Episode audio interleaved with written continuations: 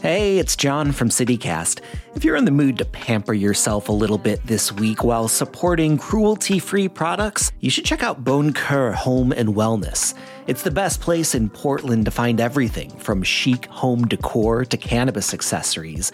They've got a curated collection of vegan and cruelty free home goods and wellness products because their name is French for kind heart, after all.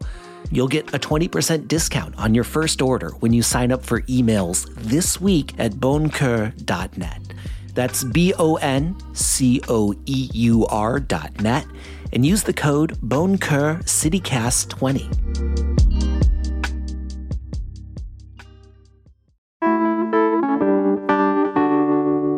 Today on CityCast Portland, we're talking about the very last minute billion dollar legislative bill amendment going to the Interstate 5 bridge expansion. We're also looking into the city implementing artificial intelligence for non emergency calls and the two major proposals from Portland's charter reform. Joining me today is Portland Mercury reporter Taylor Griggs and our very own lead producer, John Notarianni. It's Friday, June 23rd. I'm Claudia Meza, and this is what Portland's talking about. Taylor, John, thank you so much for joining me today. Yeah, thank you. Thank you for having me. I'm excited. Taylor, this is your first time on the show. And in honor of you joining us, uh, I've loosely themed our first random intro question around you. Okay.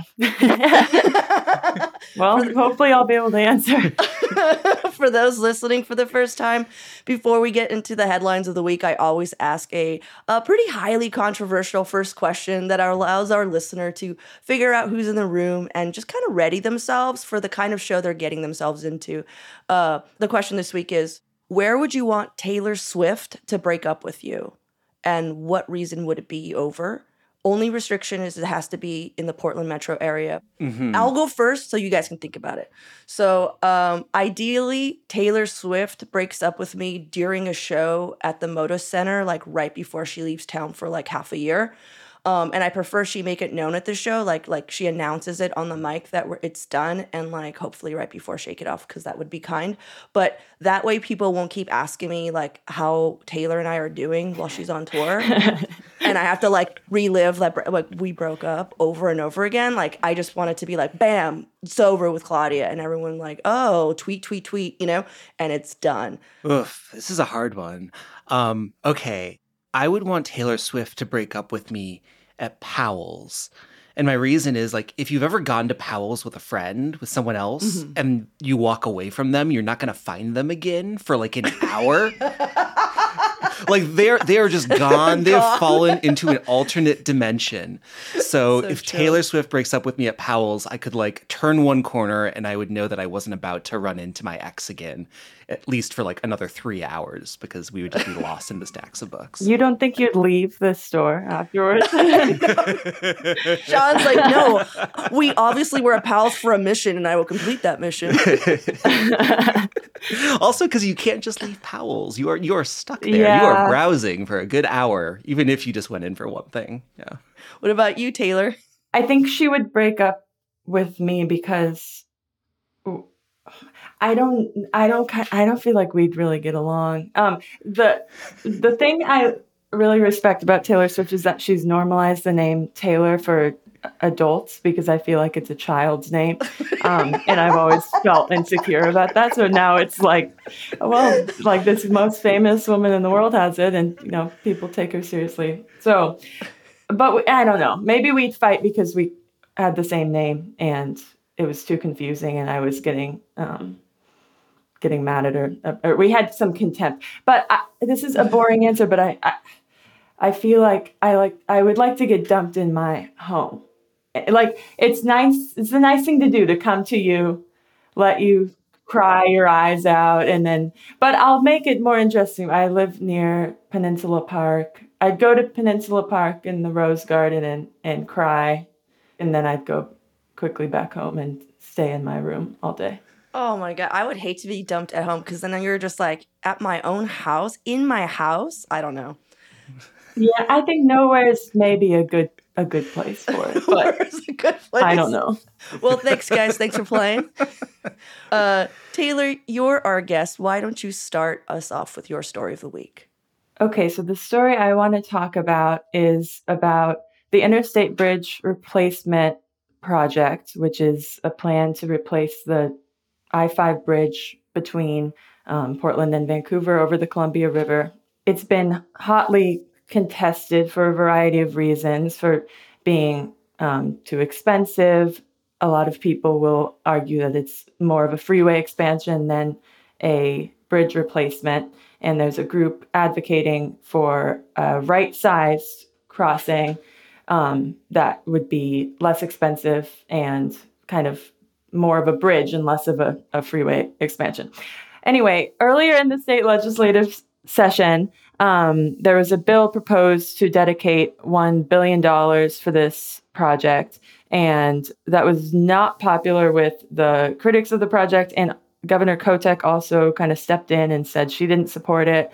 Um, mm-hmm. But on Monday, of this week, which happened to be a federal holiday. So a lot of people weren't working. Sneaky. And neither were the, the legislators, or they weren't supposed to be. Some members of the Joint Transportation Committee put in an amendment to the uh, House Bill 5005, which is kind of an unrelated bill that's about general obligation bonds.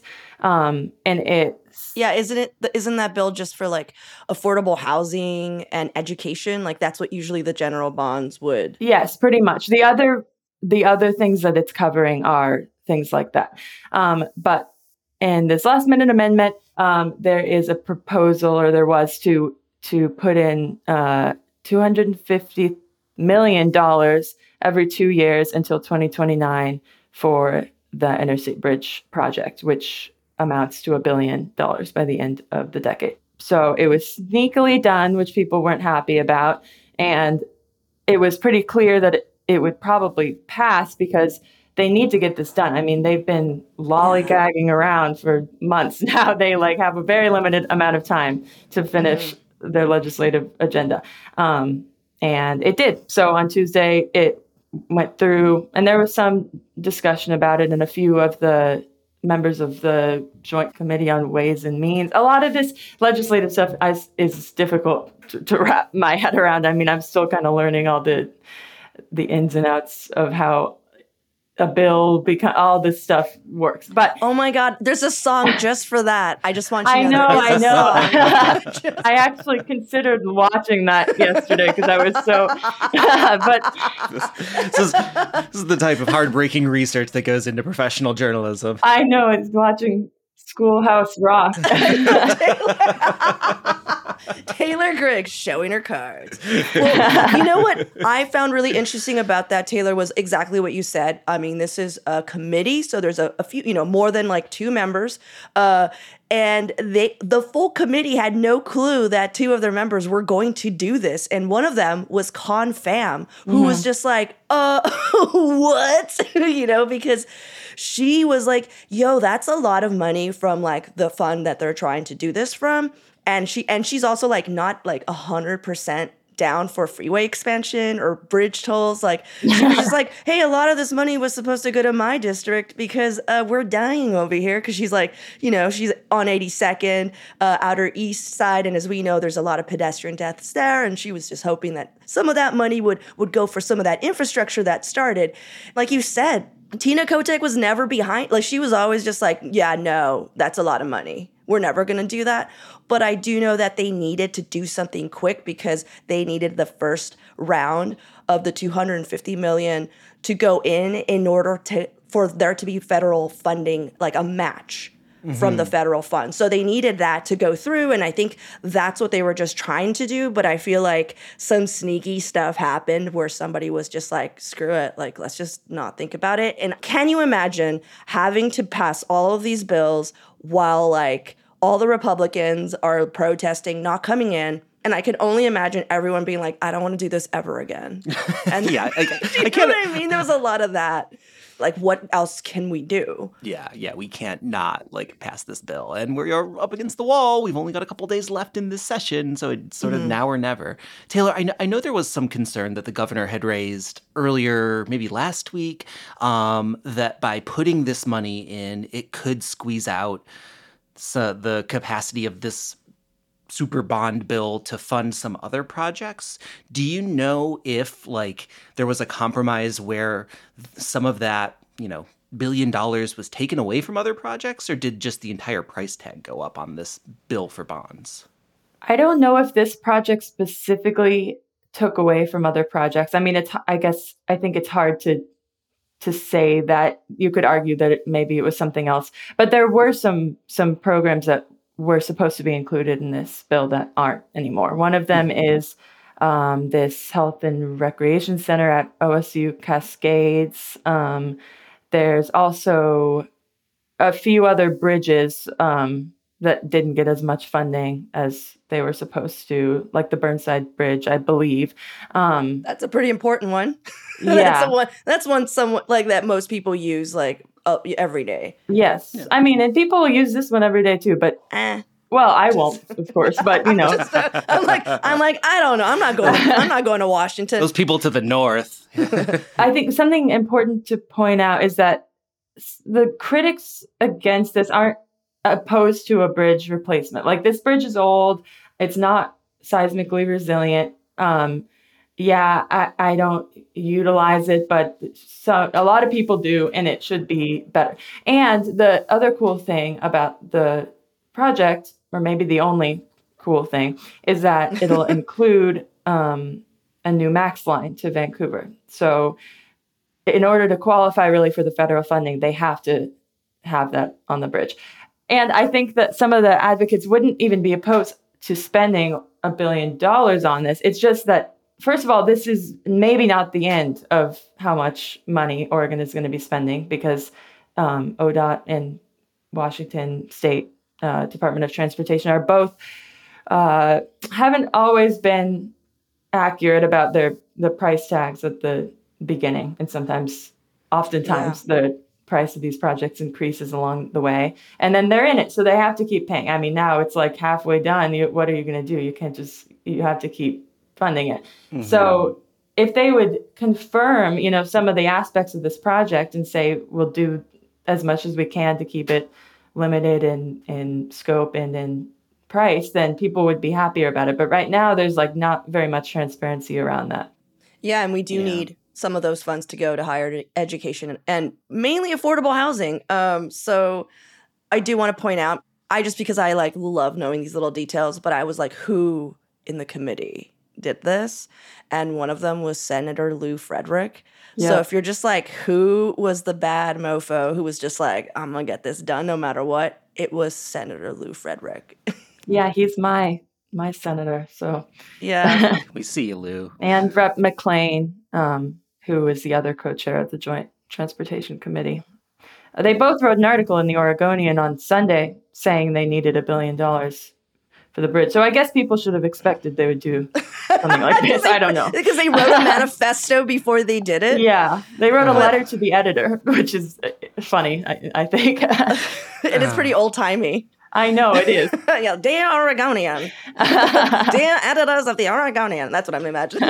it's, it's it's just you know this is just whether you agree with the bridge or you don't agree with the bridge, or you think this is a good appropriation or a, a bad one, I guess it's not an appropriation, but um, it, it is just sort of like the tumble down effects of these weeks and weeks of walkouts that we have. That mm-hmm. like the legislative process can be slow and can be boring, but like there's a lot of negotiation and sort of fine tuning of details that happens in that process. And, you know, when we have to sort of ram these bills through at the last moment, we don't get, you know, lawmakers don't get the chance to really sort of chew over some of the details, and we don't necessarily get the chance to be represented in what they're going to be. So, you know, I, even if we are in favor of putting the money in to replace this bridge, I just am not thrilled that this is the process that we have to figure out how to spend a billion plus dollars.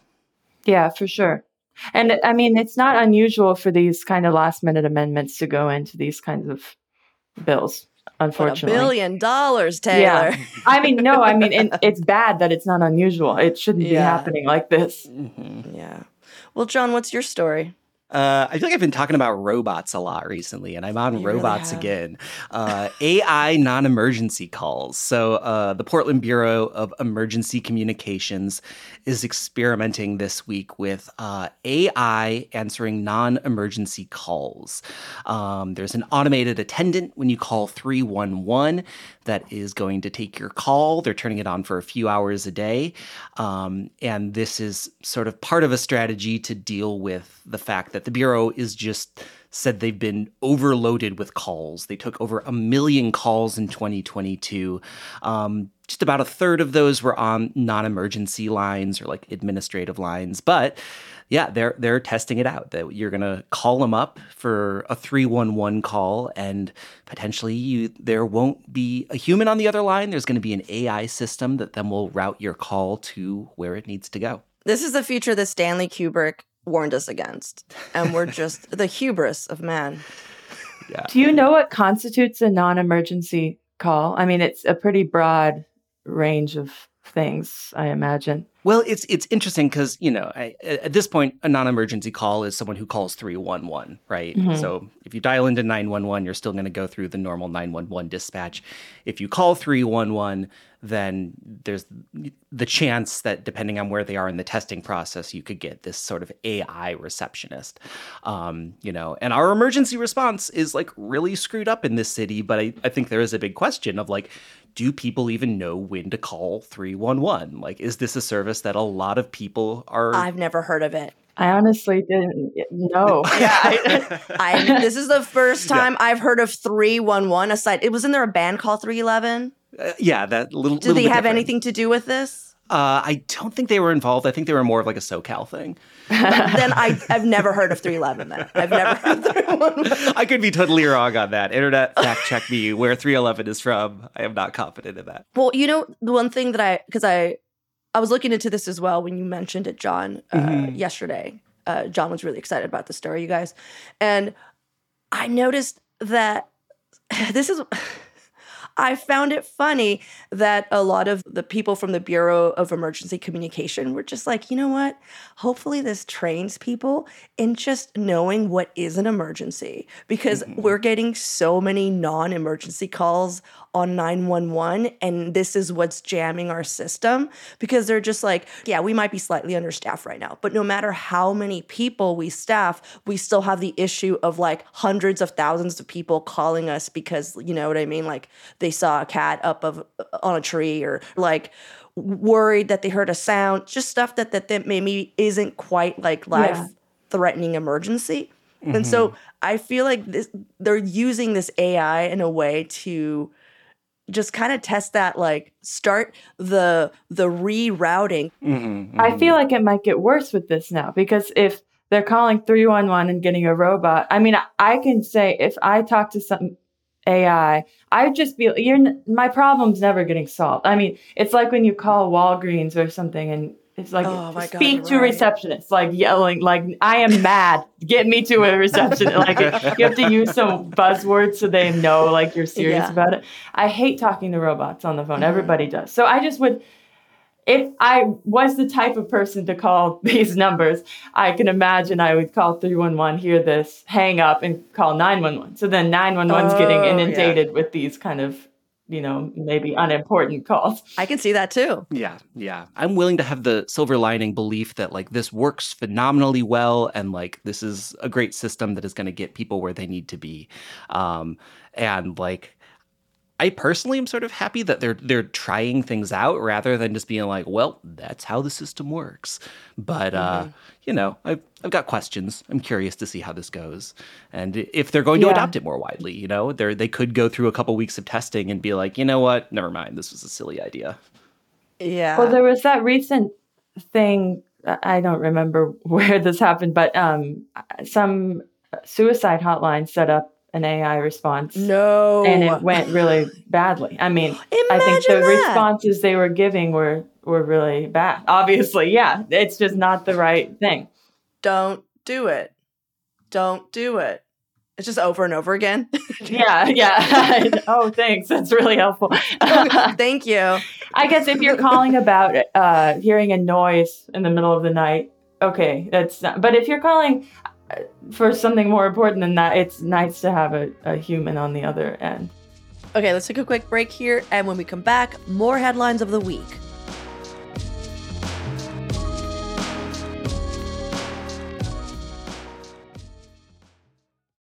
So, my story comes from the Portland Mercury, written by a bright young reporter by the name of Taylor Griggs. Real rising star.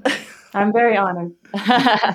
it's the story you wrote, the breakdown of a few major milestones from the ongoing charter reform uh, that Portland has been working on since it passed last November. And there were a few things that you mentioned, but I just wanted to focus on two, which is the three proposed district maps and the new salary raises for city council, because I feel like those are the ones that everybody was like, I'm, I'm sorry, you know? So, first off, um, the three proposed district maps uh, the big major upheaval of the charter reform is that we're splitting the city into four geographic districts, each of which will then be represented by three city councilors who actually live in the districts they are representing, which is like mind blowing. Um, so, but that's going to be 12 city council members rather than four uh, which we currently have. And I'm keep I want y'all to keep that number 12 when we jump over to the pay raises. Um, so there's going to be a lot more city council members, which is cool, but then also like that's a lot of money. So, first off, the three proposed district maps that have been given the most Portland names ever, like they just went hard as twee, you know? Like there's Alder, Cedar, and Maple. So for for one thing, if you look at all district all these district maps like side by side, they all look kind of similar like at first glance because each map contains uh all of Portland east of I-205 in one single district and all communities west of the Willamette River in another district, and all of the northern part of Portland is is also in a different district. So there's three kind of major blobs, color blobs that kind of don't change. What ends up changing is sort of like the center part of like mm-hmm. how much of like Buckman and some of the inner southeast uh, districts might jump over to the northwest, which is a big contentious thing. So first off, Alder. Uh, it's built around preserving established neighborhood boundaries. So, and one major thing to also note is that they decided not to split up the Albina district because technically it is split between North and Northeast by MLK, but they're just like, no, we're going to keep this intact. So, that's the alder. The cedar map, and this is, I find this one really interesting because I've never thought about it this way, is built around prioritizing transit corridors. Mm-hmm. So they're using, if you look at that map, they're using major transit thoroughfares like Northeast Sandy Boulevard and uh, 82nd and just and max transit lines to prioritize the role of these like arterial roadways. And that's how they're kind of breaking up the, the neighborhoods. Uh, because they're just like, if you're sharing transit routes, then that's your neighborhood. Mm, yeah, mm. I don't really see that. Yeah, to me, that's a, it's a little confusing. Yeah, I, I guess I like the idea because I like public transit, but I don't. I don't know. So there's that. Okay, this is the most controversial one out of the three maps, it's the Maple map because it puts a portion of the central east side residents like Buckman, Kern into the same district who live in the outer west side neighborhood. So that's like Old Town, Goose Hollow, Waterfront. And there's a whole Willamette River that runs between them. so a lot of people are just like, I'm sorry, I'm on the east side. That's not my neighborhood. Um, and for two reasons, it's like pretty controversial. One, those west side neighborhoods have a higher percentage of renters, so not a lot of homeowners. And two, uh, some of the political organizers are worried that progressive voices in Central East Side would be diluted by the mainly like West Side district. Because if you look at that at Maple, it's not like there it's a good chunk of Central East Side. It's literally like three neighborhoods. So mm-hmm. they would be taken away from the rest of like where they believe they live, which is Southeast, and grouped together to the west side. And I feel like the maple one is I can't imagine a good what's a good reason to do the maple district distribution. It makes no sense. Oh my gosh, I, I feel ranty on this. I just feel like, okay, th- there's the argument that, you know, this West Side district needs some portion of Portland east of the river because of these districts need to be, you know, comparable in terms of population. And like, I get that as an argument. Like, that's reasonable. But, you know, in addition to just sort of splitting up the population of the city, this is about splitting up political power, you know, and especially on a district like the West Side. I think that there, there, there, there's sort of a concentration of wealth, and there's a concentration potentially of people who are able to attain political power and use it um, out out of proportion to like the population that lives there.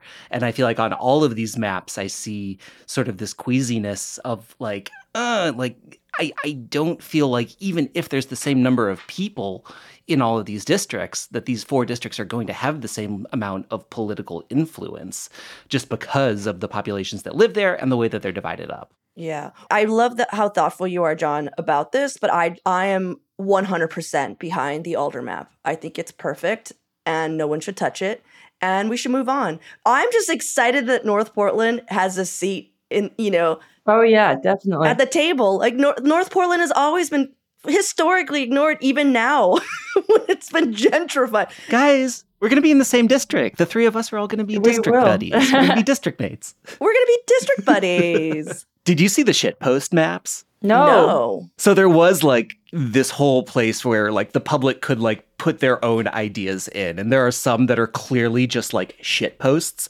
There's one that says latitude makes for a more inclusive attitude is its name. and it just like cuts us into like lines like a layer cake. Okay, that might be a better name than Maple, though.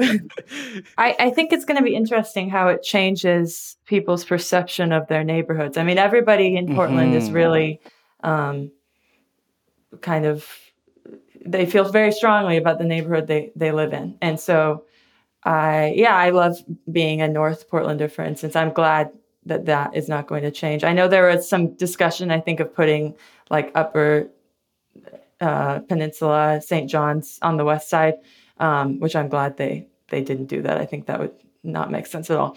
Um, but yeah, I wonder because if you know if you're campaigning for for some people and you used to have a neighbor who kind of lives pretty nearby, but the district cuts you off, and they have totally different councilors who they are voting for and, and campaigning for or whatever. Maybe you won't feel like you're your neighbors anymore. Yeah. Yeah, yeah. So the the last thing I wanted to like just quickly mention was uh, the charter also proposed salary raises. Uh, so right now the mayor is making 143,666. That's like his base, and uh, the commissioners and the city auditor are making 120,973 annually. And they're like, okay, everyone needs a pay raise because of a, of a cost of living raise and all that. So the mayor will now be making 175,463, and each councilor would be making 142,000. $404 which is a significant significant raise from like where we started from. Uh, but all of the reasoning is like hey this is going to make it so people from like disadvantaged backgrounds might actually want to work at the city because it's a livable wage it's you know more than a livable wage. Uh, but a lot of people are, are really angry because they're not happy with how the city is like sorting out and then they're just like and they're just going to get a raise and like i mentioned there's going to be 12 councilors like that's a lot of money i don't know I don't have a problem with this. I don't have a problem with this at all. I mean, it's a lot of money, but it's a big job. It's a really important job. Um, you know, and like you look at like what we pay our our state legislators is, is like Yeah. nothing. You know, Yeah. like Shemia Fagan, Secretary of State, made half this much money when she was in office. I think like yeah, let's let's pay our elected officials well and you know hold them to account to do a really good job. That was the first thing I thought was that how many Oregon legislators who live in the Portland area will now be running for for Portland City Council because they get paid so much more. I mean, and and people are saying, okay, yeah, they're since there will be more co- councilors, they won't have to do as much work. I hope that that's not the case. I think that there's work to be done, and if if the commissioners now aren't doing it, it's not because they don't have the option to they, they definitely could find something to do and hopefully if there's i mean i can imagine like councilors going out to community events now that they have their kind of district and mm-hmm. needing to engage a lot more with the people who live um, near them and who so, voted for them. Yeah, yeah. Hopefully, they just do do more work, um, and then they, you know, people won't feel like they're getting way, paid way too much. Yeah. So you're basically saying hopefully they earn that money. Yeah, and they should. I mean, really, but I think they definitely could. There's enough things to be done here that that they could earn that money, in my opinion. Oh yeah, for yeah. sure. I'm so excited to see who's going to run. I think. Yeah, me I'm too. Really, yeah. Well, now I totally believe you. It's going to be every state legislator. Like, how much does the governor make? Is Tina? I would love Tina to be honestly. Oh, Tina, come on over. Damian Lillard's going to be like, "That's a decent salary. It's a lot yeah. less exercising." like. I hope so. That would be amazing. Well, guys, thank you so much for hanging with me and uh, sorting through the the headlines of the week. Taylor, again, anytime you want to come on, just uh, let us know. Thank you. I'd love to be on anytime. I really appreciate it. I've wanted to be on the show for for a while, so hey. this has meant a lot to me. Thank you for asking. thanks. That's all for today here on CityCast Portland. If you enjoyed the show, why not share it with a friend or leave us a good review? It really does help us out. Our lead producer is John Notarianni. Our audio producer is Julia Fiaioni. Our newsletter editor is Rachel Monahan. And our host is me, Claudia Meza. Original music by Jenny Conley and Stephen Drizos. Additional music by Epidemic Sound. We'll be back Monday morning with more from around the city. Until then, see you at Slim's.